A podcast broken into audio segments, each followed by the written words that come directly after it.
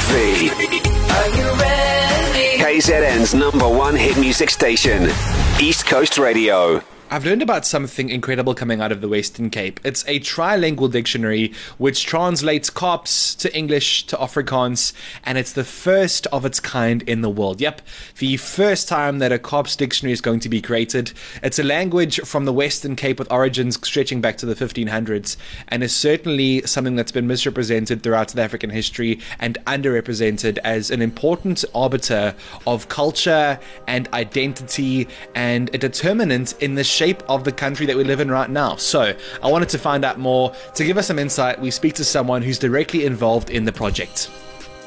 Um, my name is Professor Adam Haupt. I'm a professor of media studies at UCT and also the director of the Center for Film and Media Studies at the University of Cape Town. Professor Haupt says that part of the project is intended to repurpose the way we imagine language, that there is not one particular form that takes preference over the other, and that Kaaps has been denigrated an inferior status because of a political agenda during South African history.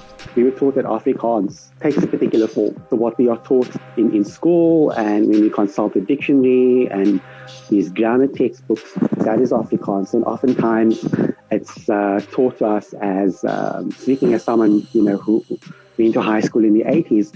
Uh, you must speak proper Afrikaans. This is the proper way to speak.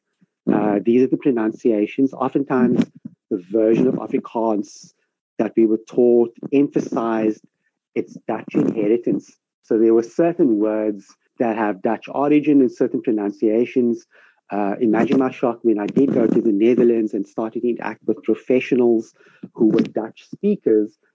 They spoke Dutch. You know, the way in which they spoke was very, very different to Afrikaans at any rate.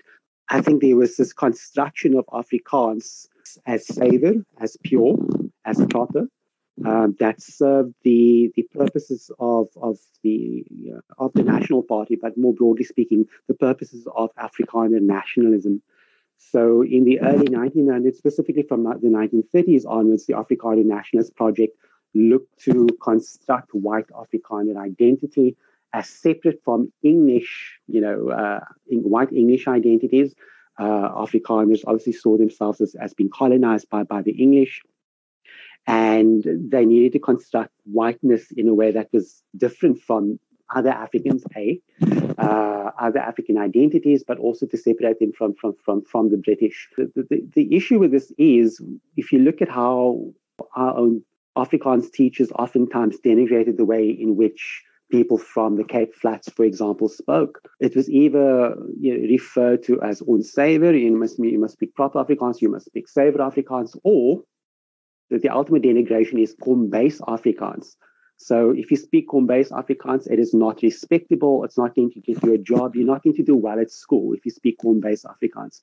But what does Kombuis mean? It means it, it literally refers back to a time where enslaved people, uh, you know, enslaved Africans and enslaved people from Southeast Asia who were brought here against their will, brought to the Cape against the will during the colonial era, producing a language or a version of the language so that they can understand each other, but also their slave masters, right?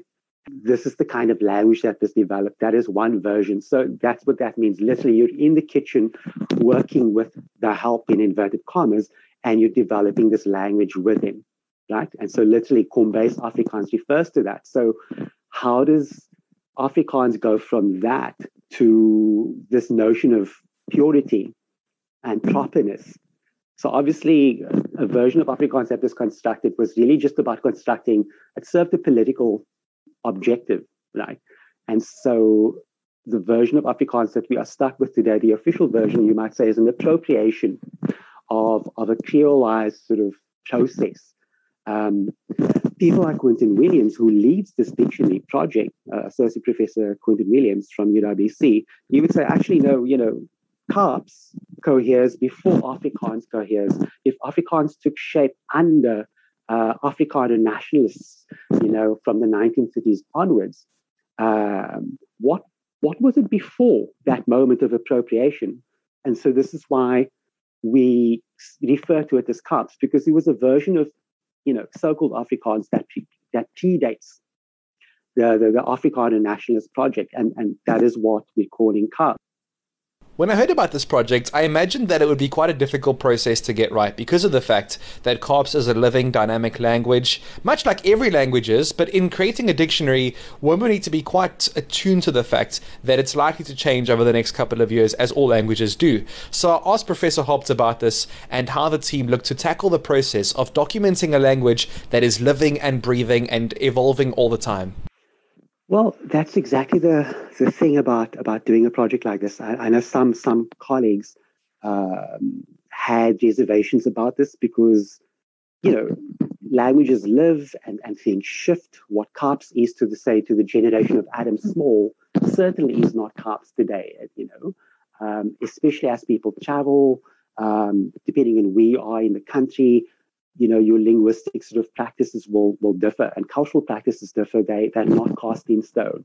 So how to capture this without uh, attempting to sort of essentialize and concretize things that doesn't respect the dynamic nature of it um, that that is the challenge right? You could end up doing the work of Verwoerd by saying essentially in concrete terms this is black this is white this is you know whatever. And that's that is the sort of tribalization that that Verwoerd wanted us to buy into, you know, that you know, these essentialist categories and boundaries around what is Sotho or Tswana or Zulu and so on and so on and so on. Um, we need to be careful not to reinforce that essentialist way of thinking. And, and, and Quentin Williams' approach as project leader is to work with hip hop artists. Quentin and I um, know each other because of our, our common interest in, in hip hop scholarship. Um, his PhD was in hip hop. Uh, I was the first person to do master's level research on South African hip hop, and I was interested in language. I was interested in how hip hop artists were validating Black modes of speech and how they were using multilingual strategies to express themselves and, in, to validate young working class Black youth, right? And so, what hip hop always does, hip hop is always intertextual. Hip hop isn't this purest form where you say, this is jazzy, this is boundaries around jazz, and you must use the major seven and dominant seven chord and the, you know, you know, dominant seven flat five, and you must use chromatics here. These are the rules of jazz. Actually, even as I say that, I know that's nonsense because jazz is also about breaking rules and about crossing boundaries. Hip hop continues that that that that um, that love, that passion for transgressing rules. So jazz actually breaks the rules of classical music. Hip hop takes that further. Hip hop artists, when it comes to lyricism, they do that with language. They're always breaking the rules. They're always crossing over. They're always intertextual. And so the, the, we're going to be using largely, but not exclusively, hip hop artists' work as a kind of an archive to look at how they've innovated the language, how they've transgressed boundaries, and how they also assist in archiving certain idiomatic expressions, certain metaphors, uh, certain certain terms, and you know, certain terms of phrase. Um, so it's it's quite a you know, it's going to be an exciting project. It's going to be incredibly educational for us over the next three years. All right, using hip hop to construct a dictionary, I think that I am sold, and it's a very positive news story coming out of the Western Cape here in South Africa. Thanks to Professor Adam Haupt from UCT for his time, and all the best to the team on this exciting new development.